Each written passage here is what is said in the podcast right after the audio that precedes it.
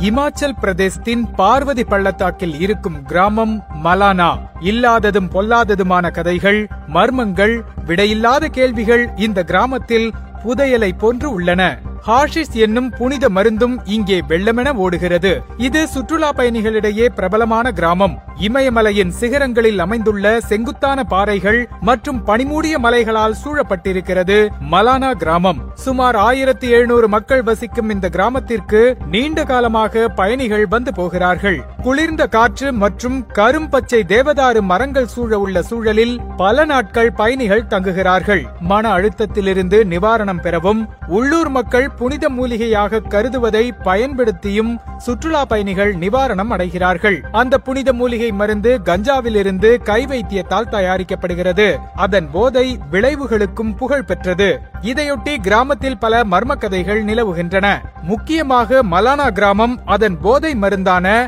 ஹாஷிஷிற்காக மட்டும் வெளியூர் மக்களால் அறியப்படுகிறது. கிமு முன்னூத்தி இருபத்தி ஆறில் இந்தியாவின் பஞ்சாப் பிராந்தியத்தில் ஆட்சியாளரான போரசுக்கு எதிரான போரில் காயமடைந்த அலெக்சாண்டரின் ராணுவ வீரர்கள் சிலர் இந்த கிராமத்தில் தஞ்சம் புகுந்ததாக புராண கதை கூறுகிறது. இந்த வீரர்கள் பெரும்பாலும் மலானி மக்களின் மூதாதையர்கள் என்று கூறப்படுகிறது. அந்த காலத்தை சேர்ந்த கலைப்பொருட்கள் கிராமத்தில் கண்டெடுக்கப்பட்டுள்ளன. இருப்பினும் வீரர்களுடனான மரபணு உறவுகள் ஆய்வின் மூலம் நிரூபணப்படுத்தப்படவில்லை. பல உள்ளூர்வாசிகளுக்கு இந்த கட்டுக்கதை எங்கிருந்து வந்தது என்று தெரியவில்லை. அதே நேரம் மலானா மக்களின் வேறுபட்ட உடல் மொழிகள் அவர்கள் பேசும் கனாஷி மொழி போன்றவை மேற்கண்ட கூற்றுக்கு கொஞ்சம் ஆதரவாக இருக்கின்றன. கனாஷி மொழி உலகில் வேறு எங்கும் பேசப்படுவதில்லை. ஸ்வீடனில் உள்ள உப்சாலா பல்கலை பல்கலைக்கழகத்தின் மொழியியல் பேராசிரியர் அஞ்சு சக்சேனா தலைமையில் கனாஷி பற்றிய ஆய்வு தற்போது மேற்கொள்ளப்பட்டு வருகிறது. கனாஷி நிச்சயமாக அழிந்து வரும் எழுதப்படாத மொழியாக உள்ளது என்று சக்சேனா கூறுகிறார். இது சீன திபெத்திய மொழி குடும்பத்தை சேர்ந்தது. சுற்றியுள்ள அனைத்து கிராமங்களிலும் இந்தோ ஆரிய மொழிகள் பேசப்படுகின்றன. அவை கனாஷியுடன் முற்றிலும் தொடர்பில்லாதவை. இது அதன் வரலாற்றுக்கு முந்தைய காலம் மற்றும் அதன் மொழியியல் அமைப்பு பற்றிய சுவாரஸ்யமான கேள்விகளை எழுப்புகிறது என்று கூறுகிறார். சக்சேனா.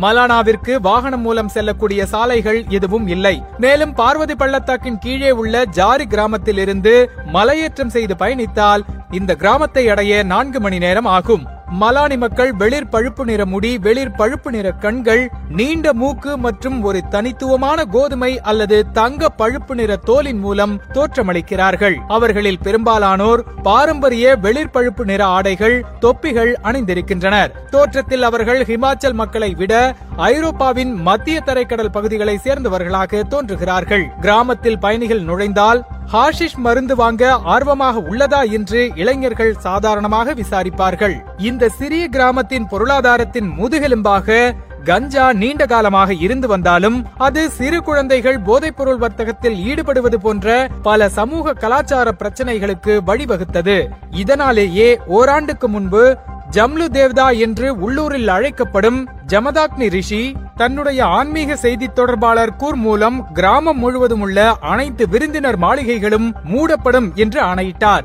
கிராமத்தை பகலில் மட்டும் வெளியாட்களுக்கு திறந்து விடுவது என முடிவெடுத்தார். ஜம்லு தேவ்தா கிராம நிர்வாகத்தில் முக்கியமானவர். இது ஒரு அரசியல் அமைப்பாகும். இது நீண்ட காலமாக ஆராய்ச்சியாளர்களையும் பார்வையாளர்களையும் குழப்பத்தில் ஆழ்த்தியுள்ளது.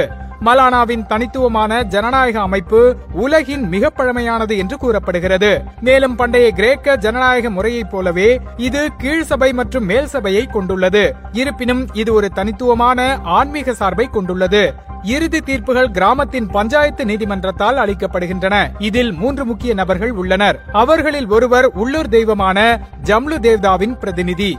ஜம்லு தேவ்தா ஒருமுறை மலானாவில் வசித்தார் என்னும் உள்ளூர் புராண கதை பற்றி தத்தா என்னும் இளைஞர் கூறுகிறார். இது இந்து கடவுளான சிவனால் அவருக்கு வழங்கப்பட்டது. கிராமத்தில் இரண்டு கோயில்களில் ஒன்று அவருக்கும் மற்றொன்று அவருடைய மனைவி ரேணுகா தேவிக்கு அர்ப்பணிக்கப்பட்டுள்ளது. மரத்தாலான மற்றும் செங்கல் வீடுகள் நிறைந்த இந்த பழங்கால கிராமத்தின் குறுகிய பாதைகளின் வழியே சென்றால் கீழ்சபை கூடும் பெரிய முற்றமும் ஜம்லு தேவ்தாவுக்கு அர்ப்பணிக்கப்பட்ட கோயிலையும் காணலாம். பனி படர்ந்த மலைகளின் பின்னணியில் அது பார்ப்பதற்கு கண்கொள்ளா காட்சியாக இருக்கும். அகலமான மரத்துண்கள் சிக்கலான கதவுகள் மற்றும் பிற பலியிடப்பட்ட விலங்குகளின் பாகங்கள் கொண்ட கோயில் புதிராக தெரிந்தது. ஆனால் இந்த புனிதமான ஜமாக்கனி ரிஷியை தொட்டால் மூவாயிரத்தி ஐநூறு ரூபாய் கேட்கும் எச்சரிக்கை பலகை வெளியே இருந்தது. புனிதம் என்றாலும் அதையும் விலை கொடுத்து வாங்கலாம். இமாச்சல பிரதேசம் முழுவதும் உள்ள மக்கள் கருத்துப்படி மலானிகள் வெளியாட்களுடன் தொடர்பு கொள்வதை கட்டுப்படுத்துகிறார்கள். குறிப்பாக நேரடியான உடல் தொடர்புகள் கூட கூடாது. சுற்றுலா பயணிகள் கூட உள்ளூர் மக்களை பார்த்து பேச ஒரு தூரத்தை கடைபிடிக்க வேண்டும். சில இளைய தலைமுறையினர் கட்டிப்பிடிப்பதையோ அல்லது கைகுலுக்குவதையோ செய்தாலும் இங்குள்ள பெரும்பாலான மக்கள் இன்னும் வெளியாட்களை தொடுவதில்லை. கிராமத்திற்குள் மலானிகளுக்குள்ளேயே அகமண முறை திருமணங்கள் மட்டும்தான் நடக்க வேண்டும் என்பது விதி. இந்த விதிமுறையை மீறினால் சமூக புறக்கணிப்பு நிச்சயம். பொதுவாக ஹிமாச்சல பிரதேச மக்கள் அரட்டை அடிப்பவர்களாகவும் பார்வையாளர்களுடன் கதைகளையும் உணவையும் பகிர்ந்து கொள்ளுபவர்களாகவும் இருப்பார்கள். மலானாவில் உள்ளூர் மக்கள் வெளிநபர்களோடு நீண்ட உரையாடலை நடத்துவதோ சேர்ந்து உண்ணுதலோ கிடையாது. மலைகளிலிருந்து இந்த தனி உலகமாக இருக்கும் கிராமத்திலிருந்து இறங்கி வரும்பொழுது ஒரு மர்மமான இமயமலை குக் கிராமத்திலிருந்து வெளியேறுவது போன்று இருக்கும். இப்படி பல ஆண்டுகளாக மலானா கிராமம் புதிர்கள் சூழப்பட்ட ஒரு மர்மமான கிராமமாக இருக்கிறது. அதே நேரம் பயணிகளும் நிம்மதியை தேடி வருகிறார்கள். அவர்களுடைய பணம் மலானா மக்களுக்கு தேவைப்பட்டாலும் அவர்கள் தமது தனித்துவ தனித்துவத்தை விட்டுக் கொடுப்பதில்லை.